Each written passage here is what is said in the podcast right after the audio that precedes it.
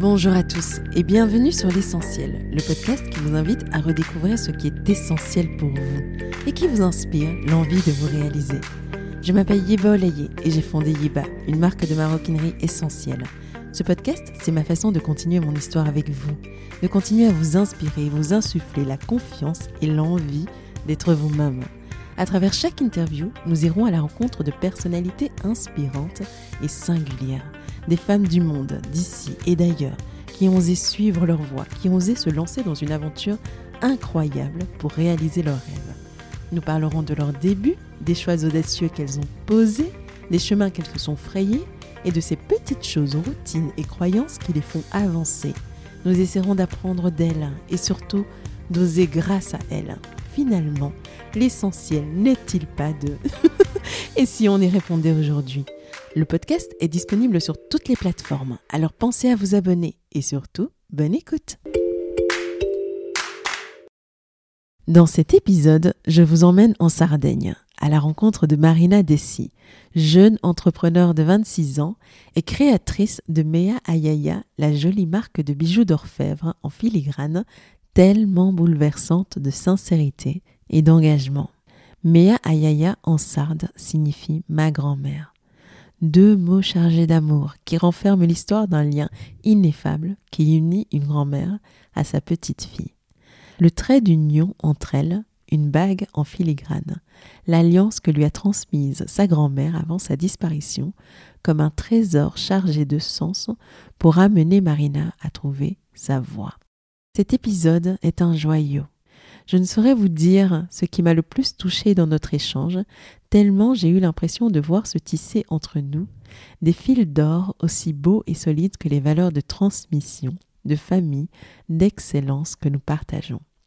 Marina, c'est une jeune femme passionnée, une force de la nature que rien ne semble pouvoir arrêter, guidée par la passion, et je réalise que malgré son jeune âge, à travers les différentes vies qu'elle a déjà vécues, qu'elle a énormément à nous apprendre. Je laisse donc place à notre conversation. Bonne écoute. Euh, bonjour Marina, je suis absolument ravie de t'accueillir sur le podcast L'essentiel.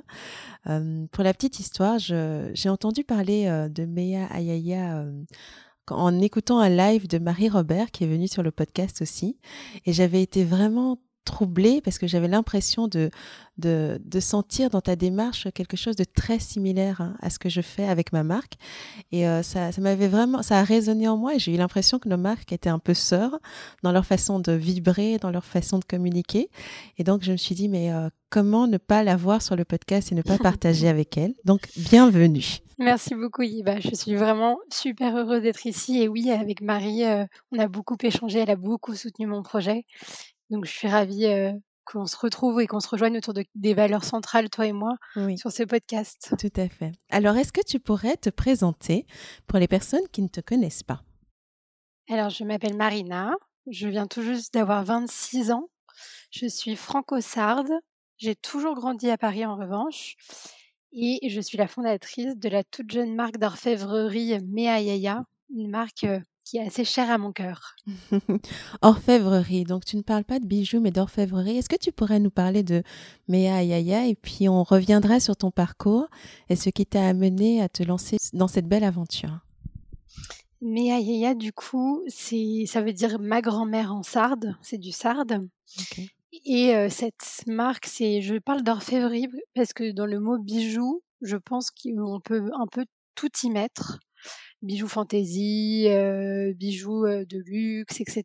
Là, je parle d'orfèvrerie car ce sont trois orfèvres qui font ça de leurs mains avec un savoir-faire très ancestral en Sardaigne, dans un tout petit atelier dans le nord de la Sardaigne. Donc, j'emploie toujours ce terme.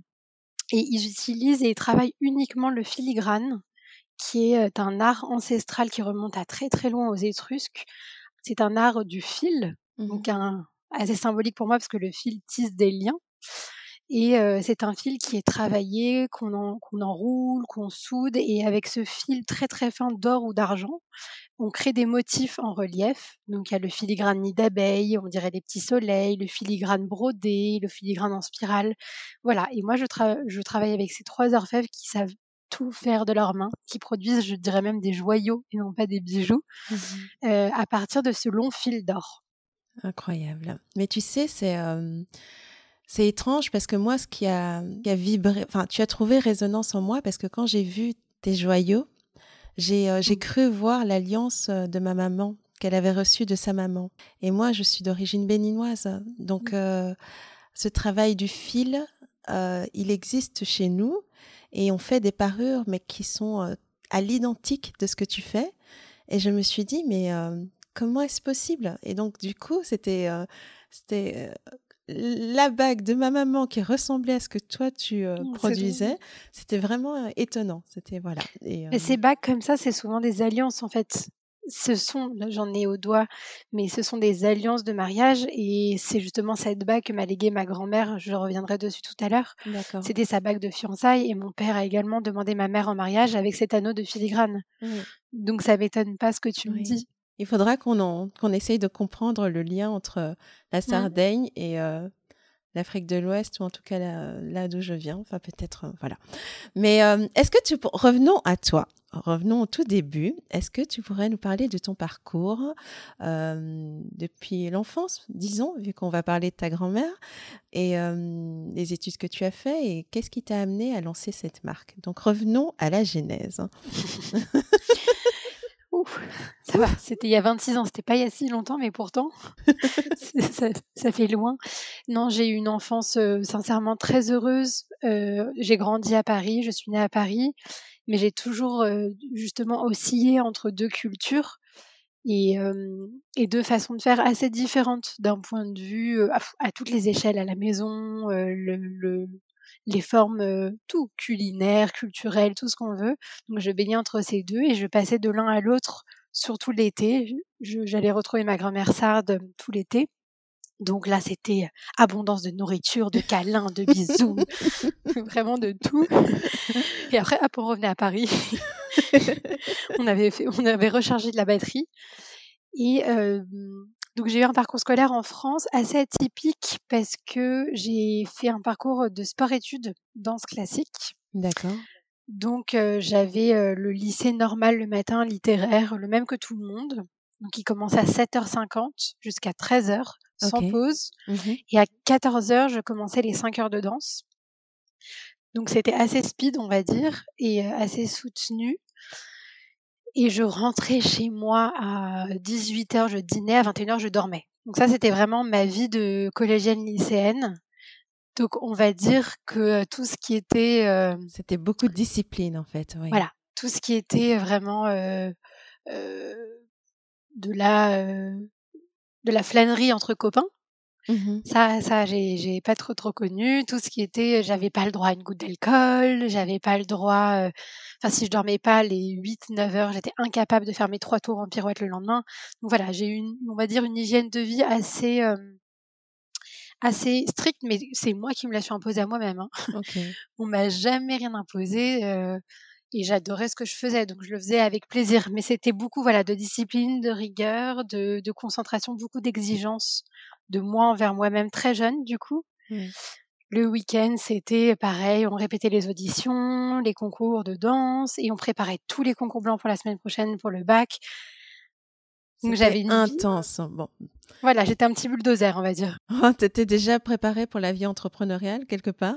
Parce Quelque que, part. Honnêtement, c'est euh, la discipline et le, et le mental de pouvoir dépasser euh, les limites du corps, d'être là et focalisé et toujours, euh, tu vois, de tenir bon, c'est c'est franchement d'outrepasser, belle... d'outrepasser les blessures, les interdits. Oui je me sentais pas forcément à l'écart parce que toutes les personnes qui faisaient comme moi, on se retrouvait dans cette même énergie et dans ce même univers. Donc, euh, oui, c'est vrai. Mais pourquoi la danse classique C'est euh, c'est venu de toi ou euh, c'est tu as commencé comme toutes les petites filles et puis tu t'es accrochée au tempérament? Comment c'est arrivé dans ta vie en fait? Non, pas du tout. J'avais, j'ai un grand frère et je voulais tout faire comme lui. D'accord. Et du coup, je faisais du kung-fu. du coup, pas du tout. Et, et c'est juste ma mère qui, elle, était danseuse une grande passionnée de danse et d'opéra, et mon grand-père aussi, l'opéra lyrique, qui avait quand même cet univers très fort. Euh, mon frère est musicien, donc on arrive à la maison du matin au soir, il y a de la musique. Moi, j'étais avec mon tutu, et lui, il était au piano depuis tout petit. Donc, elle m'a inscrite, j'ai détesté, je faisais le cochon pendu, j'étais toujours virée du cours parce que j'étais dissipée. et après, j'y suis retournée à 12 ans, et là, révélation, j'ai adoré, je me suis lancée en sport études. D'accord. Ah oui, carrément. Donc toi, tu y vas à fond, à fond, à fond. Ouais. Voilà, ça c'est un peu mon trait de caractère. On se ressemble un peu. non, il faut pas atténuer. Pourquoi? Moi, je, je pense qu'il faut, euh, faut s'accrocher. Il faut y aller à fond. Faut s'accrocher. Il faut s'accrocher, mais il faut regarder aussi ce qu'il y a autour. Oui, et ne pas foncer euh, dans le tas parfois. Euh. En tout cas, j'ai adoré. Et ensuite est arrivé le moment du choix, le moment tant justement l'opposé de désirer, le moment tant refoulé parce que choisir pour moi c'est grandir, c'est faire ses propres choix et devenir adulte. Du coup à 18 ans après le bac, euh, je devais choisir si continuer dans la danse ou faire des études supérieures de lettres parce que j'adorais quand même la philo et la littérature. Donc je suis allée jusqu'au bout, j'ai fait mes auditions, j'ai eu euh, les auditions que je voulais en Israël et à Chicago. Ah oui. Et j'ai choisi la prépa Hippocagne. Oh. Oh mon Dieu, après toutes ces années de préparation, du jour au lendemain, tu shift complet, quoi. Mais tu vois, tu fais pas les choses à moitié. Incroyable. Donc, j'ai changé de cheveux. Enfin, j'ai, j'ai pris une autre route.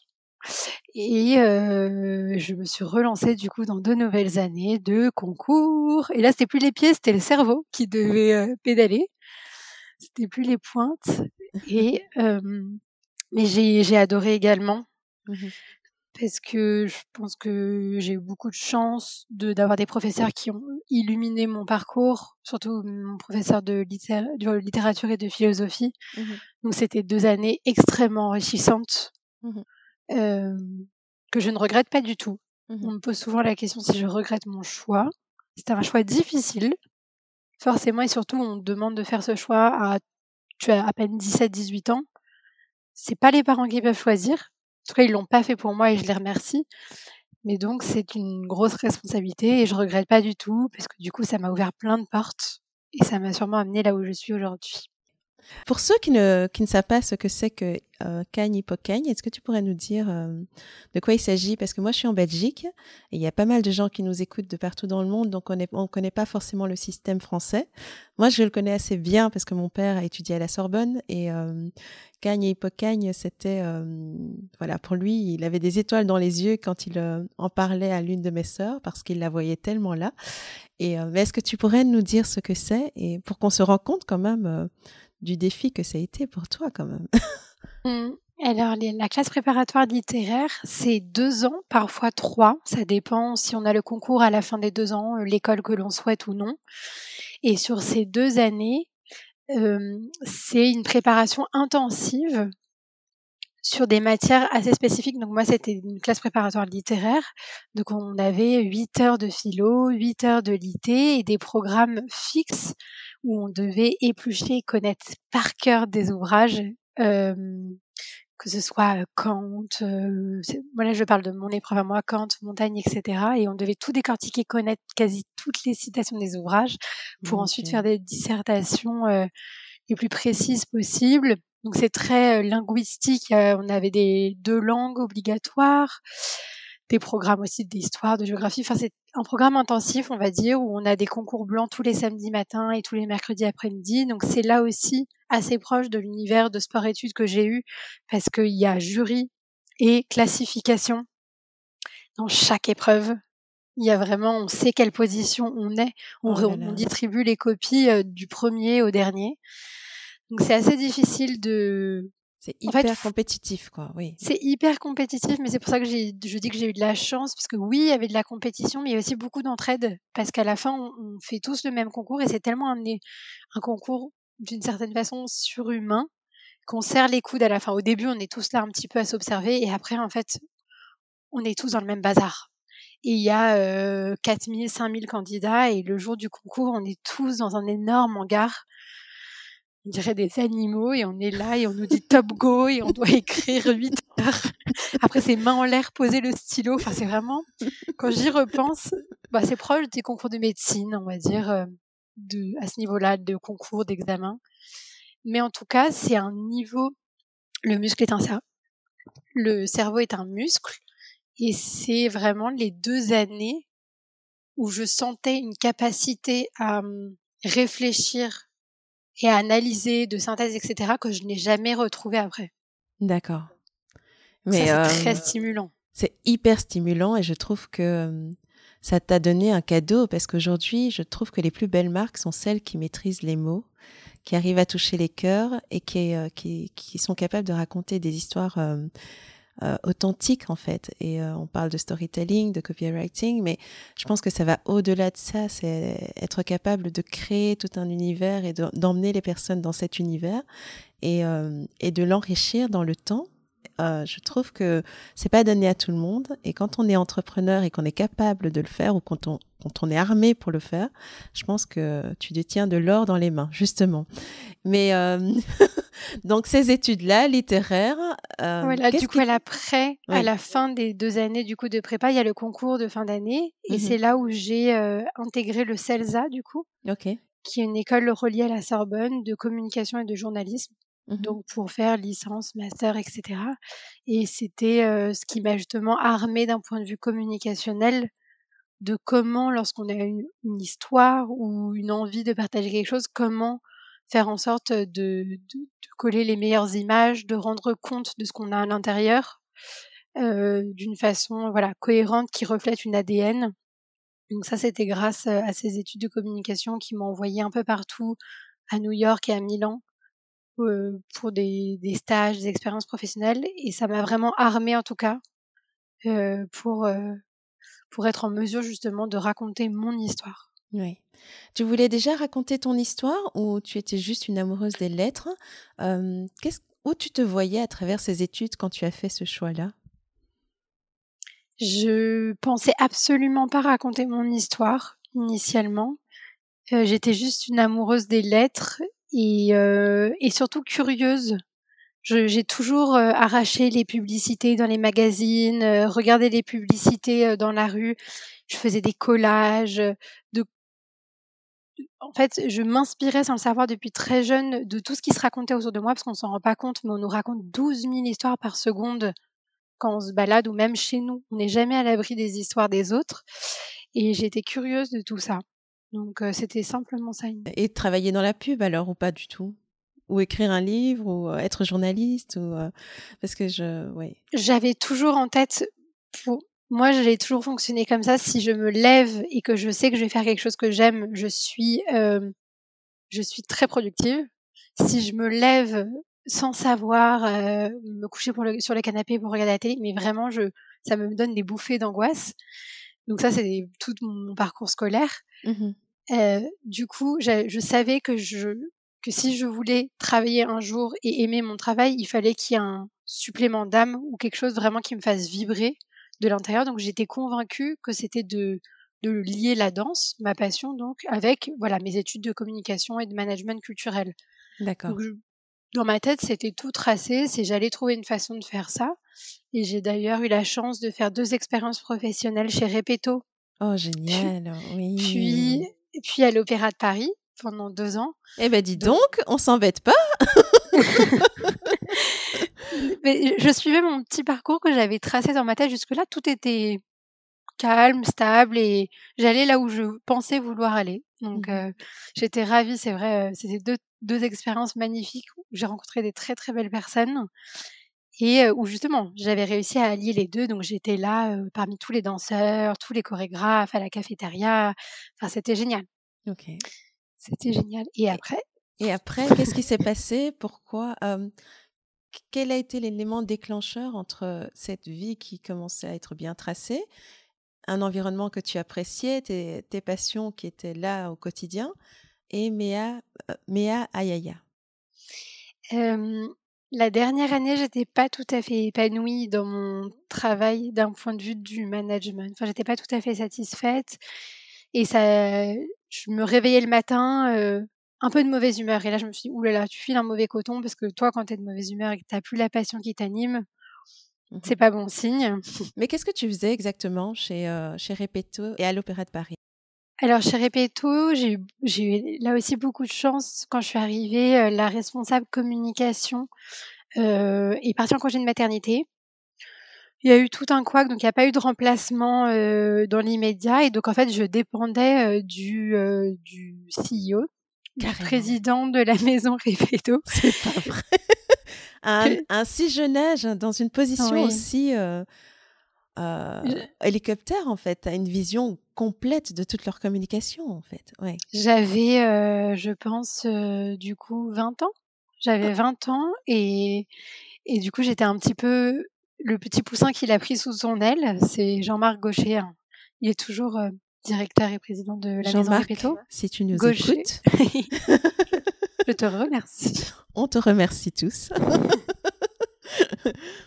et il m'a un peu pris sous son aile et du coup, je me suis retrouvée dans son bureau euh, et il me confiait énormément de missions. Euh, que ça aille de d'être parfois la plume pour certains textes, certaines affiches, à il y a eu un très très beau projet qui était à vos pointes, euh, sur lequel j'ai travaillé. C'était euh, récolter des pointes dans toute la France usagée de danseuses. Et à chaque pointe récoltée, une nouvelle paire de pointes était envoyée à la fondation euh, Repetto pour euh, des enfants euh, à Cuba. Oh, qui n'avaient pas de paire de pointes pour pouvoir danser et il fallait tout faire Enfin, c'était magnifique. Il y avait toute la communication autour, euh, les affiches, je trouvais les artistes qui pouvaient participer au projet. Donc voilà, donc j'ai eu beaucoup de chance. J'ai été catapultée un peu là-dedans. Et, euh, ensuite, du coup, j'ai enchaîné euh, à l'Opéra de Paris dans la partie mécénat. Car les subventions du coup pour l'Opéra de Paris sont pas assez élevées pour faire vraiment vivre l'Opéra de Paris pour pouvoir promouvoir de nouvelles créations, des, inviter des chorégraphes, etc. Donc le mécénat est très important. Et euh, là aussi, du coup, j'ai travaillé toujours sur l'aspect euh, programmation culturelle, on va dire. Quelle contrepartie offrir d'un point de vue culturel aux mécènes pour leurs dons? Ok. Des échanges avec des artistes, des rencontres, des visites privées de musées. Et voilà, fallait programmer tout ça et c'était là aussi très intéressant. Oui. Mais ça se rapprochait presque de l'événementiel, ce qui s'éloigne de la communication. Et c'était en ça que tu te sentais de moins en moins à l'aise ou euh, Non, c'était c'était vraiment des fonctionnements internes qui me correspondaient pas. D'accord. Et euh, et ma passion, je me suis dit que j'aimerais la garder pour moi, du coup, et je continue à aller voir tout ce que je, en ce moment on peut absolument rien voir avec le Covid, mais non, mais c'est bientôt euh, fini, on va pouvoir. c'est le 19 mai chez vous, non? Oui, c'est le 19 mai. Donc euh, dans, dans cinq jours là. Exactement. Ça va réouvrir heureusement parce que là ça commence à faire long. Ouais. Et donc euh, j'ai voilà le déclic comme on l'appelle souvent, c'est passé quand c'est passé l'été 2019 donc euh, chaque été, je vais en Sardaigne et là j'y étais. Donc j'étais j'étais plus trop épanouie dans mon travail et le même été, ma grand-mère est décédée. Mmh. Ma grand-mère sarde du coup et euh, à sa mort, elle m'a légué donc son anneau de filigrane, son sa bague de fiançailles. Donc tout ça, ça faisait un peu son chemin euh, dans ma tête et quand je suis là-bas, c'est vraiment le seul endroit sur terre où Marina elle lâche tout. Donc tout, tout l'aspect raison, euh, bulldozer, tout, toutes les convictions, etc. Je mets tout de côté et j'ai mon petit espace à moi, mon petit rocher où je vais tous les soirs et juste je fais ma méditation euh, face au coucher de soleil et et là c'est souvent là où j'arrive à prendre du recul. Et puis aussi ressentir sa présence parce que chez nous euh, en Afrique on dit que les nôtres veillent sur nous toujours. C'est ça. Et euh, quand on repart euh, là où on les a quittés et qu'on les invoque, ils sont là et ils nous guident sur la route. Donc il y a quelque chose de très... Euh, c'est déchirant parce que c'est... Euh, on n'est jamais préparé à laisser partir un être cher. Mais en même temps, avec le temps, on se rend compte qu'ils sont là et il suffit de leur parler, de les invoquer et, et de recréer une vie avec eux, mais autrement.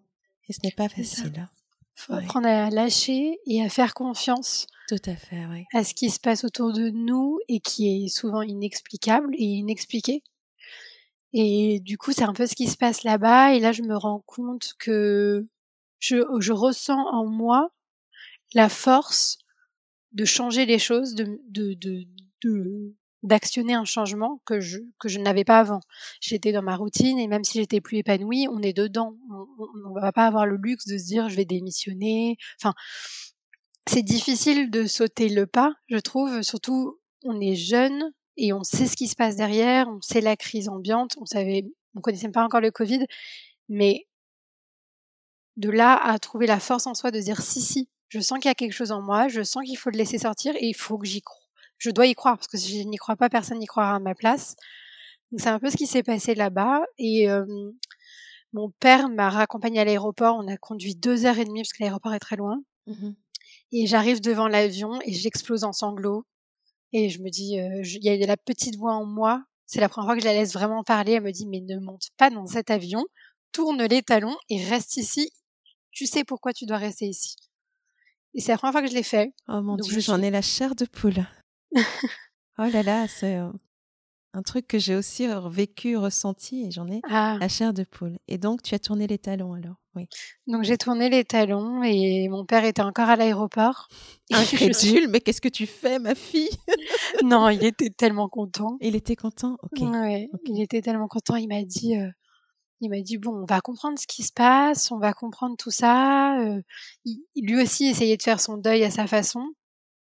Ma grand-mère était décédée vraiment depuis très peu de temps et il m'a dit on a creusé le sujet, je lui ai parlé de cette bague qui me qui me tourmentait, que qui avait un peu tout chamboulé et il m'a dit tu sais quoi, on va partir à la recherche des orfèvres en Sardaigne de ceux qui, qui travaillent cet anneau ou éventuellement de ceux qui ont travaillé cet anneau aussi, celui que tu as. Et on va voir ce qui se passe. Euh, enfin, on va voir. Vraiment, il m'a ouvert une porte que je me serais peut-être pas permis d'ouvrir toute seule. Et on est reparti en arrière et là a commencé le périple de Mea Yaya. Et c'est pour ça que souvent je dis, et ça fait sourire les gens, c'est pas pour minimiser mes efforts, mais il y avait quand même un alignement de plein de petits éléments ma grand-mère, mon métier qui me plaisait plus à ce moment-là, alors qu'avant il me plaisait énormément. Plein d'éléments qui ont fait que ça s'est aligné et que c'était comme évident et je pouvais pas passer à côté. Pour le coup, je ne pouvais plus passer à côté. C'était pas possible. Ok. Donc, donc on s'est lancé dans cette aventure. Et là aussi, il y a eu plein d'autres petits éléments qui montre qu'on n'est pas seul sur cette terre et qu'on est souvent accompagné. Parce que le premier atelier d'orfèvre où on s'est rendu, on arrive dans cet atelier d'orfèvre et en fait on se rend compte que les deux monsieur qui sont aujourd'hui les orfèvres avec qui je travaille étaient tous les leurs parents étaient tous les dimanches à table chez ma grand-mère à manger le plat de pâtes du dimanche. C'est pas vrai. Si. Oh c'était la génération au-dessus. Là, c'est les enfants qui ont quand même 60, 70 ans. Donc, les parents au-dessus. Oh là là. Bouleversant, bouleversant. Tu te rends compte et de ça, tu, tu te dis, mais euh, c'est évident, quoi. Enfin, y a, tu te poses plus de questions. C'est, c'est, c'est parti, quoi. Comment on T'as plus le droit. T'as, plus le droit, de te poser. Non, non. T'as plus le droit. Même si vraiment j'avais j'ai toujours le doute en moi, j'ai toujours le syndrome un peu euh, qu'on adore avoir, nous les femmes, de l'imposteur. On va en parler de celui-là. Il arrive toujours un moment où tu te dis, tu as 23 ans, de quel droit? Tu te dis que, euh, que tout te tombe dans la main Enfin, allez, rentre, il rentre travailler. C'était un peu ça que j'avais quand même euh, tout le temps en tête. Et après, je me disais, non, c'est pas possible. c'est pas possible. Il y a tout ça qui est devant moi et, et je me disais, écoute, tu n'y connais rien en bijoux. Tu sais juste que tu adores cet anneau.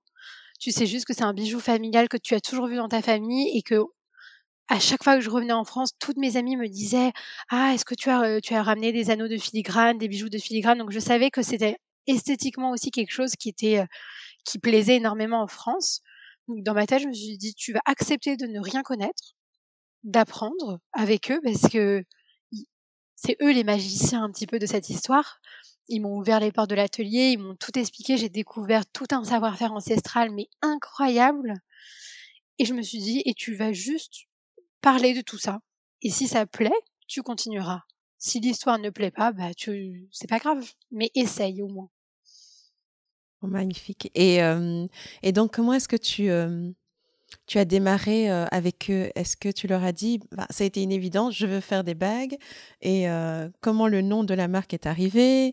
Comment est-ce que concrètement tout s'est mis en marche? Parce que finalement, toi, tu, tu es dans la com, mais bon, comme tu avais bossé pour Repetto, je pense que tu as appris à comprendre comment fonctionne une entreprise. Comment est-ce que tout ça s'est mis en, en marche et concrétisé? Et en combien de temps?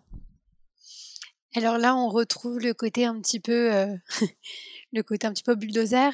Euh, il y avait un sentiment un peu d'urgence en moi, peut-être justement pour justifier le fait que que je ne fasse rien entre guillemets en ce moment-là. Et donc pour déculpabiliser, je me disais qu'il fallait que que tout ça aille très vite, peut-être. Ou alors ma version à moi, c'est j'avais besoin de faire le deuil. Et pour moi, c'était c'était un peu sceller la mort en créant une naissance, faire naître un projet derrière, donc transformer cette mort en quelque chose de vivant et donc lui redonner un peu à ma grand-mère une façon de vivre différemment. Et donc j'avais vraiment besoin de ça en fait, je n'arrivais pas à faire mon deuil autrement. Je me sentais pas apaisée dans mon cœur. Et du coup, j'ai fait ça très très vite. Euh, Là, du coup, c'était début septembre quand j'ai découvert cet atelier d'orfèvrerie. Euh, en octobre, la société était créée. En novembre, la première collection était prête. Et le 1er décembre, j'ai fait ma vente de lancement, donc en trois mois. Donc là, on dirait que c'était tout, tout facile. c'est, oui, j'allais te demander, est-ce qu'il y a eu euh, des, des, freins, des barrières, euh, quelques petits échecs, parce que là, en trois mois. non, mais c'était vraiment le côté urgent. Rassure-nous. Alors, je vous rassure, il y en a eu beaucoup. Parce que moi, je pensais que j'étais, honnêtement, je pensais que j'étais un bulldozer, mais je viens de trouver mon maître. non, non, non. En plus, c'est pas quelque chose. C'est ce que je disais au tout début. C'est pas forcément quelque chose de positif. Hein. Ça peut l'être, mais Là, donc, bien évidemment, il y a eu des petits couacs. Euh, déjà, je ne connaissais absolument rien du tout d'un point de vue euh, compta, Excel, euh, parce que j'étais littéraire. Et là, je peux vous dire que vraiment, Kant ne vous sert absolument à rien. donc tout ça, c'était vraiment un, un, grand inconnu et c'était assez terrorisant au début. Et pareil, l'aspect juridique, je n'y connaissais rien. Donc malheureusement, j'ai tout de suite su que je voulais l'appeler Ayaya parce que du coup c'était grand-mère en sarde et je voulais vraiment garder un nom sarde pour vraiment faire le pont entre ces deux identités. J'ai déposé le nom, j'ai créé ma société, j'ai lancé mes packaging et bien évidemment j'ai eu six oppositions au nom de marque. Euh, voilà, donc j'étais pas prête à ça, sincèrement. J'étais pas prête à recevoir que des lettres d'avocats qui me demandaient de, de d'arrêter ça tout de suite immédiatement, alors que vraiment, vraiment, c'était très éloigné. Hein. C'était vraiment très. Mais bon, voilà. J'avais vérifié, ça n'existait pas. C'est vraiment des marques que je ne citerai pas ici, mais des marques très connues qui s'attaquaient à une petite marque, on va dire. Euh, ça m'a fait perdre énormément de temps peu de rassurer. Moi, j'ai eu la même chose avec Yeba. Euh, il y avait, il y avait pas d'autres correspondances, en tout cas en Europe, mais il y a quand même une grande marque espagnole qui m'a attaqué en me disant que c'était très proche de Yéré ou Yéra ou un truc rien à voir. Hein. Mmh. Mmh, et donc ça a été ça a été hyper long, ça a été des négociations d'avocats et, et au final j'ai pu le garder, mais tu te dis, c'est quand ça t'arrive, c'est le monde qui s'écroule parce que surtout quand tu es en mode, tu, vois les choses et tu avances. Mais une fois que tu as le mur devant toi, mais tu, tu comprends pas ce qui se passe, quoi. Enfin, c'est horrible. C'est ça, c'est ça. Et surtout que j'avais absolument pas du coup les moyens pour prendre des avocats pour contrer. Sinon, la société, je pouvais mettre la clé sous la porte le lendemain si je mettais les seuls fonds que j'avais dans des retours d'avocats. Donc là, j'ai eu de la chance d'avoir des amis précieux euh, qui sont en droit et qui avaient eu leur barreau, qui m'ont vraiment aidé euh, au possible euh, sur comment répondre, etc. Surtout que j'ai 23 ans, je leur explique que c'est une marque pour ma grand-mère. Mmh et, et c'est des énormes avocats ou des énormes cabinets d'avocats, donc c'est un peu, c'était un peu ma première claque, on va dire, et surtout que ça prend des mois. Et j'avais commandé mon packaging avec le mauvais nom, du coup. Oui. Excuse-moi, ça fait pas rire, mais c'est euh, les angoisses, quoi. Oui, les angoisses. Voilà, donc non, j'en ai. C'est parce qu'on est tous, on est tous passés par là, donc je. J'ai un petit sourire, mais c'est parce que je ris jaune pour moi-même, en fait. Ça, ça me rappelle d'autres choses. Mais, euh, mais globalement, donc tu évolues dans ta pensée et tu rajoutes le méa. Voilà, je rajoute le méa. Oui. donc qui qui colle tout à fait parce que j'ai juste rajouté ma grand-mère au lieu de grand-mère, donc ça ne me posait pas de problème. Et, et là, après, tout prend forme. Et très vite, du coup, elle devient l'égérie de la marque avec ses photos de, de jeunesse un peu partout sur les réseaux sociaux. Et c'est là où je demande dans un premier temps à mon cercle proche de si elles ont eu ou ont une relation avec une grand-mère qu'elles adorent de me raconter une histoire, surtout un trait de caractère ou une anecdote, et de m'envoyer une photo de leur grand-mère jeune. Et donc au début, je poste que ça sur Instagram, des photos d'époque de grand-mère.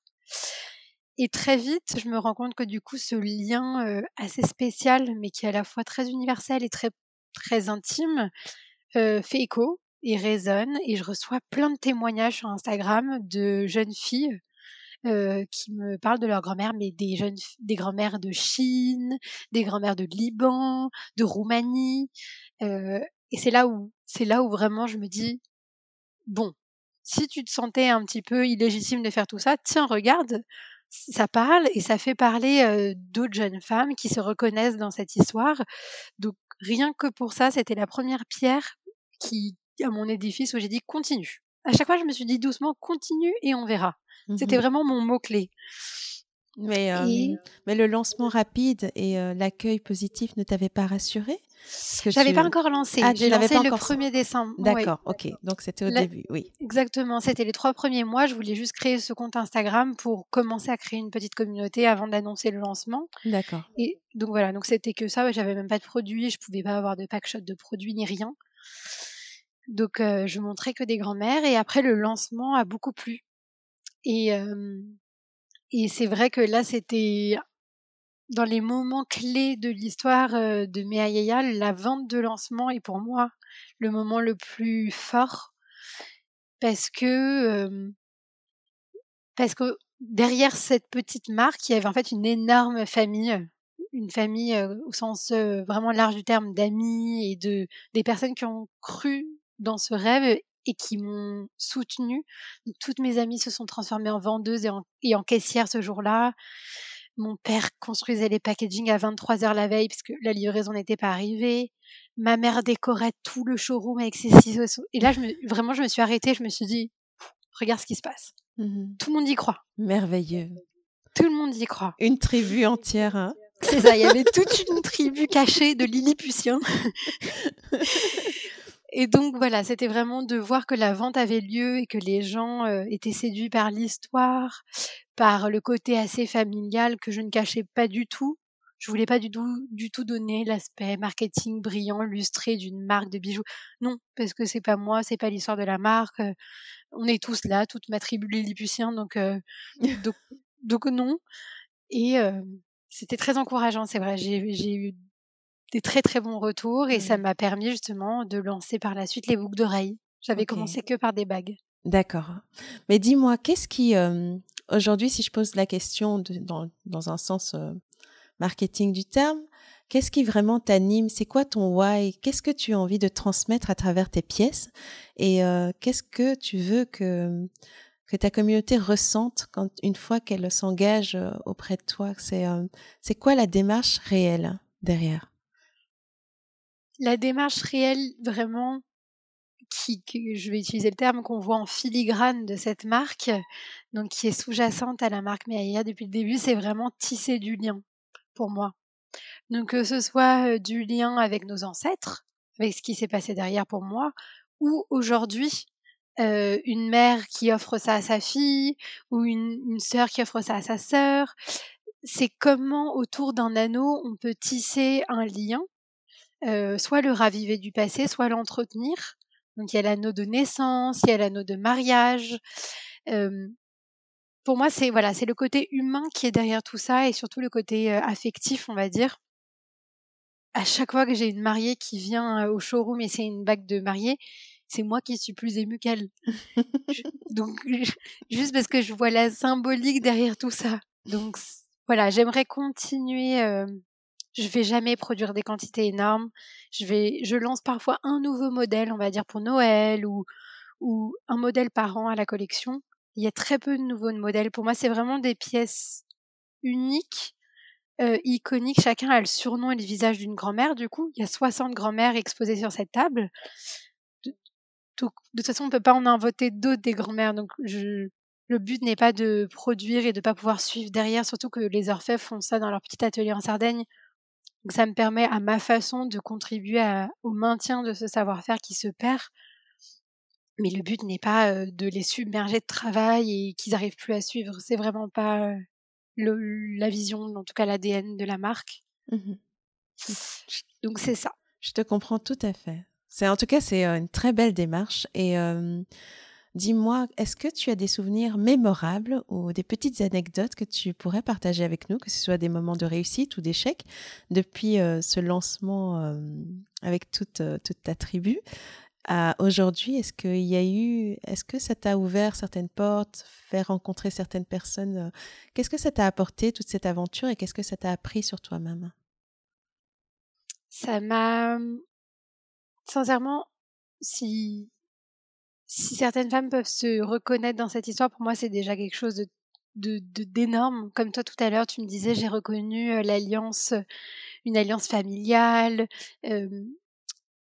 pour moi, c'est déjà ma mission est déjà presque accomplie entre guillemets parce que je pense qu'on manque souvent de bienveillance et d'amour envers soi-même.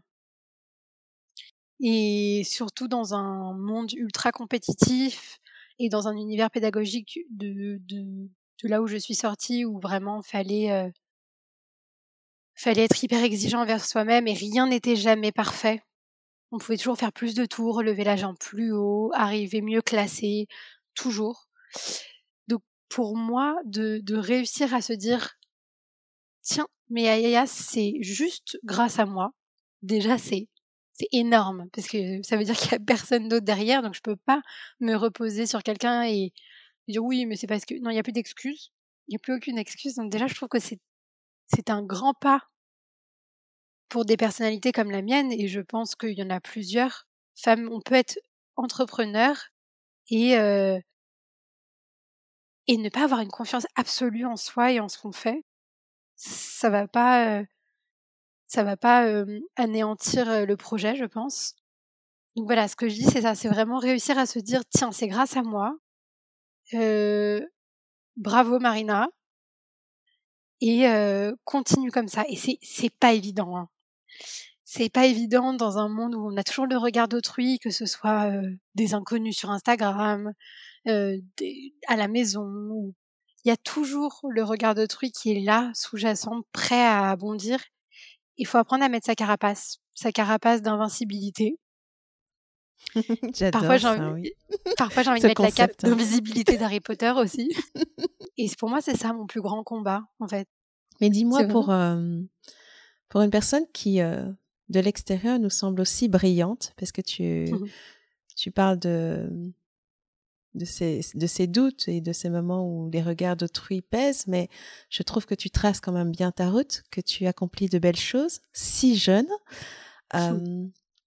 qu'est-ce que qu'est-ce que tu dirais à quelqu'un qui n'ose pas se lancer et qui a encore peur et qui est un peu paralysé, qui a l'idée, qui a l'évidence devant ses yeux, mais qui euh, qui n'arrive juste pas à faire ce premier pas et qui peut-être n'aurait pas la personnalité euh, de bélier que moi j'ai ou de aussi. C'était sûr. On est bélier, bélier ascendant bulldozer.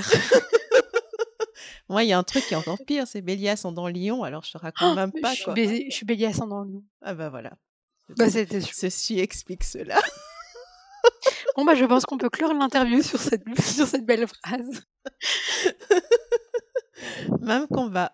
C'est ça. Et, euh, et donc, qu'est-ce que tu leur dirais à ces, euh, à ces jeunes femmes qui, ou à ces femmes tout court qui sont arrivées à un moment de leur vie où elles doivent se lancer, mais qu'elles n'osent juste pas? Faut juste y croire. En fait, c'est vraiment, il n'y a pas d'autre conseil, c'est ne pas essayer de ressembler à quelqu'un parce que forcément, on s'inspire des autres et ça, c'est super. Sinon, je ne serais pas là aujourd'hui parce que je me suis inspirée des femmes que tu as interviewées avant et je continuerai de le faire.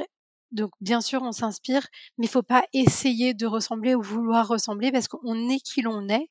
Et c'est en étant soi-même différent des autres, justement, qu'on peut apporter quelque chose de nouveau, même si on a toujours l'impression de que, tout se ressemble et que tout est déjà fait. C'est faux. On est tous uniques d'une certaine façon. Donc, si on, si on se sent fragile ou avec des fragilités, ou, eh ben, tant mieux. C'est encore mieux parce que du coup, vous tournerez ces fragilités en, force, en quelque chose qui est très personnel, et on vous demandera jamais en fait de les ranger de les mettre au tiroir. Moi, je suis contre ça, de allez, deviens forte, on peut avoir que des femmes fortes pour être entrepreneur. C'est faux. Vraiment, si le soir vous adorez rentrer à la maison et vous faire un esquick et regarder Disney le soir alors que vous avez une journée de chef d'entreprise, c'est très bien. Continuez vraiment. Faut, faut pas croire. on a tous des failles, donc faut juste savoir les mettre en valeur. Ok. Et quelle serait ta plus grande faille? Parce que je, je n'en vois que très peu, moi. Beaucoup de sagesse déjà à un si jeune âge. Non. Je doute beaucoup. Je suis à la fois fonceuse mais peureuse sur, sur l'avenir. La mort me fait très peur. je suis pas insouciante, on va dire. Mais ça, c'est peut-être justement tout mon parcours où très jeune, j'ai dû laisser l'insouciance au casier. Mais mmh, j'aimerais parfois être plus insouciante et plus légère et plus. Mais ça viendra peut-être avec le temps. Les enfants, qui sait? C'est ça. C'est ça, on grandit. De toute façon, je ne serai pas la même femme dans 5, 10 ans. Déjà, avec ma société, je ne suis pas la même femme qu'il y a un an et demi. Oui. En quoi tu as changé et où tu vois ta société dans 5 ans? Qu'est-ce que tu, Où est-ce que tu veux l'amener? Qu'est-ce que tu veux en faire? J'ai changé sur. j'ai arrêté de dire ça, je sais pas le faire. Parce que vraiment, j'étais vraiment cantonnée dans ce que je sais bien faire et ce que je savais pas faire, bah c'était pas à moi de le faire ou j'avais pas besoin de le faire. Et maintenant, je suis obligée de tout faire, que ce soit la compta, tout ce que je pensais ne pas les savoir Excel. Voilà. les bilans, les graphiques. Bah en fait, je sais le faire, à ma grande surprise. Donc voilà, ça c'est très important, je pense, de, de se laisser le temps, mais après de se rendre compte qu'on sait faire beaucoup plus de choses que ce que l'on croit. Ça, c'est aussi sûrement quand on devient maman, je ne le suis pas, mais on se rend compte qu'on sait faire beaucoup plus de choses. Et euh, ma société, ben, j'aimerais pouvoir euh, deux choses. Surtout, pouvoir faire mon premier shooting. J'ai hâte. J'ai en tête mon premier shooting de Maya avec plein de grand-mères. Parce que du coup, ce seront elles les égéries. Génial. Parce que pour moi, ce sont les plus belles. Avec leur. Elles auront tous les bijoux. Enfin, c'est vraiment le shooting que j'essaye de faire. Après, ça a été difficile avec le Covid de réunir plusieurs grand-mères dans un même lieu clos, etc. Donc, c'était impossible pendant un an. Mais donc, je pense pouvoir le faire sous peu. Oh, on a hâte. On a vraiment hâte de voir et de continuer de faire. J'ai deux prochaines collections que j'aimerais pouvoir sortir les colliers à la rentrée et les, et les bracelets du coup six mois plus tard. Je fais ça tous les six mois à peu près. Donc j'aimerais qu'elle continue de grandir, mais toujours en restant en restant ce qu'elle est aujourd'hui en fait. Mmh C'est paradoxal. C'est la croissance dans l'immuabilité. en tout cas, que les, les valeurs soient perpétuées et, euh, et qu'elle se transforme en culture partagée. Donc, Exactement. Mais, mais dis-moi, il y a quelque chose d'antinomique, c'est tu vas grandir forcément et, et ces petites mains magiques qui, qui fabriquent tes, tes joyaux, ben, à un moment donné, elles pourront pas suivre. Et comment tu vas faire pour suivre la demande? Est-ce que tu prépares une certaine euh, transmission avec les jeunes générations qui travaillent avec ces personnes-là ou euh, est-ce que tu y as pensé? Parce qu'à un moment donné aussi, pour toi, pour vivre bien, pour euh, engager, pour t'entourer, pour grandir, il va falloir faire des quantités. Est-ce que tu as pensé déjà à tout ça? Du coup, en fait, c'est une question très importante que tu soulèves justement, parce que il n'y a pas vraiment de transmission. Parce qu'en Sardaigne, du coup, comme toute l'Italie et comme beaucoup de pays, mais surtout les îles, la Sardaigne est très touchée par la crise économique. Du coup, les générations suivantes, donc les enfants des orfèvres, ont très vite fui, on va dire, vers les grandes capitales italiennes, Milan, etc., pour trouver du travail, ce qui est tout à fait normal. Du coup, c'est une suite, une conséquence logique de ce qui se passe. Et du coup, il n'y a eu aucune transmission de savoir, de savoir-faire, pour une question de survie hein, économique tout simplement. Donc la question se pose, il y a de moins en moins d'ateliers d'orfèvrerie parce que les bagues en filigrane sont produites maintenant dans les grandes villes de Sardaigne en Chine, à la machine. C'est pas vrai. Mmh. Donc si on est touriste et qu'on se balade par exemple à Alghero dans des villes touristiques, on va trouver vraiment de la filigrane mais partout, à tous les coins de rue, à 10 euros à peu près, qui se cassent bon, bah, très vite, mais ça c'est un autre problème, et qui sont produites en Chine, à la machine. Donc Derrière, quel consommateur va vouloir payer deux fois, trois fois le prix pour des bijoux réalisés par des orfèvres à la main? C'est justement sur ça que le travail doit se faire, c'est sur les mentalités, sur les habitudes de consommation. Donc c'est sur ça que j'essaie de travailler, d'expliquer en fait pourquoi est-ce que mon bijou coûte tant parce que c'est ce monsieur qui a passé 10 heures sur cette bague en or, c'est 10 heures à peu près par bijou en or, qu'il l'a fait lui-même, qu'il l'a envoyé, qu'il l'a exporté. Donc forcément, c'est pas les mêmes coûts que, que les bagues produites à la machine en Chine. Donc en fait, il y a vraiment une perdition de ce savoir-faire qui me désole. Donc là, pour la suite, j'en parle beaucoup avec mes orfèvres pour voir si, on peut trouver d'autres orfèvres avec qui travailler main dans la main pour faire une union, pour pour qu'on soit plus fort, on va dire, parce que j'ai absolument pas envie de délocaliser. Enfin, mon but n'est absolument pas du coup de délocaliser la production. Je veux absolument que ça reste en Sardaigne. Donc c'est une question très importante et très centrale en ce moment justement sur ma réflexion pour les années suivantes. Mais quitte à quitte à si un jour justement dans cinq ans, comme tu disais, mon rêve serait de pouvoir ouvrir une école de transmission justement, ou un petit atelier de transmission au sein de cet atelier où il y a la génération future passionnée du travail manuel qui apprendrait et prendrait la relève, du coup, assurerait la relève. Ça serait incroyable, vraiment. Mmh. Et je, je, crois très fort en ces savoir-faire ancestraux qui, qui sont en train de, de s'éteindre et euh, quelque part c'est notre devoir à nous de leur permettre de se perpétuer dans le temps. Et effectivement, tu vois, ma marque à un moment donné, moi je l'avais réfléchi pour intégrer beaucoup plus du savoir-faire africain. Puis il y a eu le Covid, donc j'ai pas pu aller rencontrer des artisans, des tisserands et euh, euh, et tous ceux qui font ces jolis paniers. Enfin, il y a pas mal de choses intéressantes, mais c'est vraiment c'est une préoccupation majeure chez moi et j'espère les les, années à venir, je vais pouvoir trouver un moyen pour euh, justement redonner vie à ça, parce qu'il y a, il y a comme euh, un héritage qu'on ne peut pas perdre. C'est un héritage qui dure depuis tellement longtemps et c'est dans notre ADN aussi, donc euh, ça serait ça serait grave de le laisser se perdre. Voilà.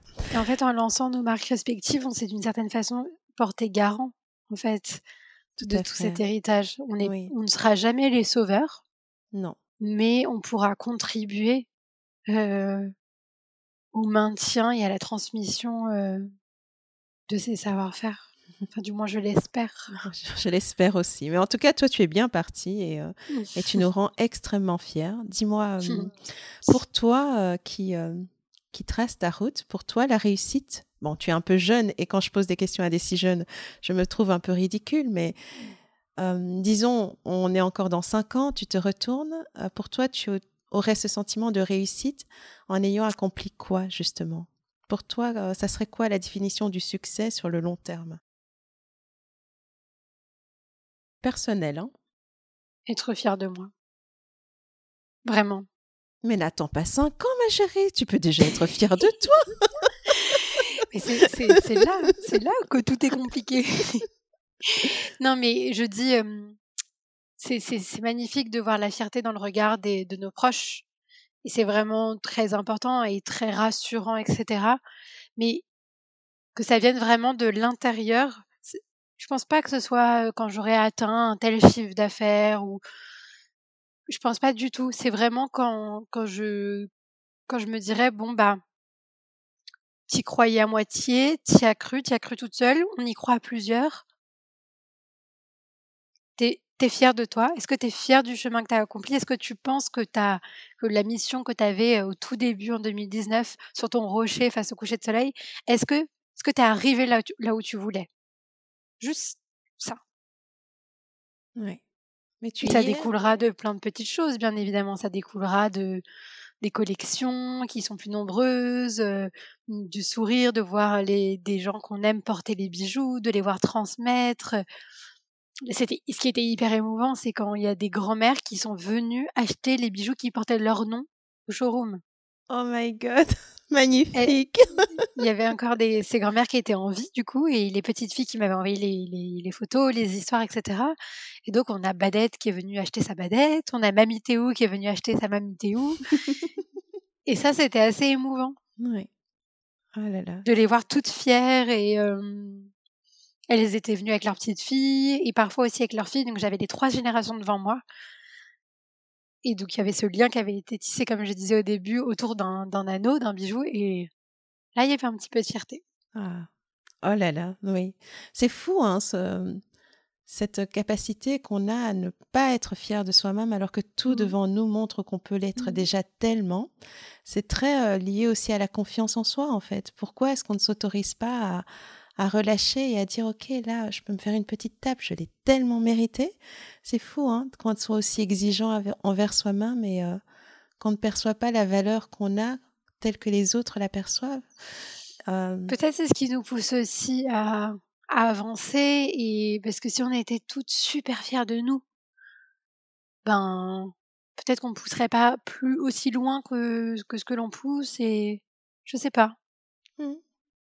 Je t'enverrai un article que j'ai lu, que je partagerai peut-être avec tout le monde, sur euh, la valeur qu'on se donne à soi-même et, euh, pourquoi c'est si difficile de d'accepter qu'on mérite les choses. C'est moi, ça a été un déclic, donc euh, je te l'enverrai. Mais en tout cas, sache que moi, je suis extrêmement fière de toi. Tu es, tu es tellement jeune et tout ce que tu as accompli, c'est juste formidable.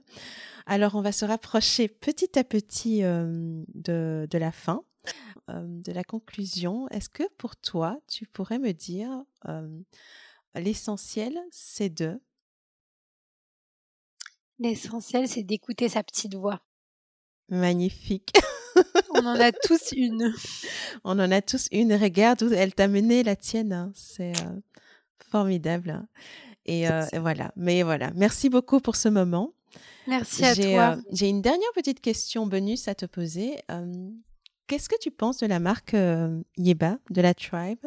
Et est-ce que tu aurais des conseils à me donner pour, pour permettre de toucher plus les gens? Parce que j'aime tellement ta façon de construire l'univers et de tisser les liens, comme tu le dis. Et, et voilà.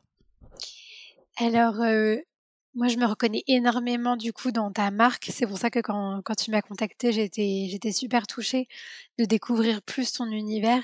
Parce que pour le coup, on a des mots très en commun qui est la transmission, l'héritage, la famille, euh, le maintien et à la fois faire coïncider la modernité avec le passé. Donc vraiment trouver le juste équilibre euh, c'est un art pour moi de trouver le juste équilibre. Et du coup, moi, je te conseille de surtout garder ton ADN de marque, ne, ne pas te laisser séduire par par l'aspect marketing. on est souvent tenté de, de, de, de succomber. Non, et moi j'aimerais j'aimerais voyager avec toi encore plus. Donc, comme tu le disais avec le Covid, tu vois, mais j'aurais, quand tu me l'as dit là tout à l'heure, je me suis vue regarder des images, des vidéos de toi qui pars à la découverte justement euh, d'artisans sur place. Et euh, ça, j'adorerais. J'adorerais et je pense que tu le fais en fait déjà énormément. On le voit en fait derrière tes choix de d'images, de, de design. Il y a vraiment justement ce on voit ton monde, on voit ton univers et c'est ça que j'adore. Merci. Et vraiment continue dans, dans, dans qui tu es, dans, dans d'où tu viens et dans ce que tu veux montrer. tu as ton fil conducteur pour moi, donc euh, c'est plus, c'est ce qui est précieux, vraiment. Merci. Oh là là, tu es un joyau, toi toute seule. oh non. voilà, mais euh, un tout grand merci et puis euh, beaucoup, de succès à toi, beaucoup de plaisir, beaucoup de belles rencontres et euh, et laisse-moi aussi te remercier de, de recevoir vraiment autant de femmes et de prendre le temps de, de, de les faire parler et de ça permet de d'ouvrir des sujets, de se reconnaître dedans. Et c'est vraiment précieux quand on monte sa, quand on monte sa boîte toute seule. C'est rassurant en fait, parce qu'on se rend compte qu'on peut y arriver. Elles y sont arrivées, bon ben on peut y arriver. Oui, c'est vrai. Vraiment. Donc merci. Avec grand plaisir. Hein. Bon, mais bonne continuation à toi et à bientôt. Merci beaucoup. Alors, le petit mot de la fin. Si ce podcast vous a intéressé, n'attendez pas. Abonnez-vous sur la plateforme de votre choix et vous recevrez tous les vendredis le nouvel épisode. Aussi, n'hésitez pas à le partager auprès de vos amis et de vos proches qui pourraient être intéressés. Cela nous aiderait tellement à grandir. Et si vous ne l'avez pas encore fait, laissez-moi un avis ainsi que 5 étoiles sur iTunes. C'est comme ça que nous aurons la chance de monter dans les classements et d'atteindre plus de monde. Merci d'avoir été aussi nombreux à nous rejoindre. Poursuivons notre route ensemble. À la semaine prochaine. À bientôt.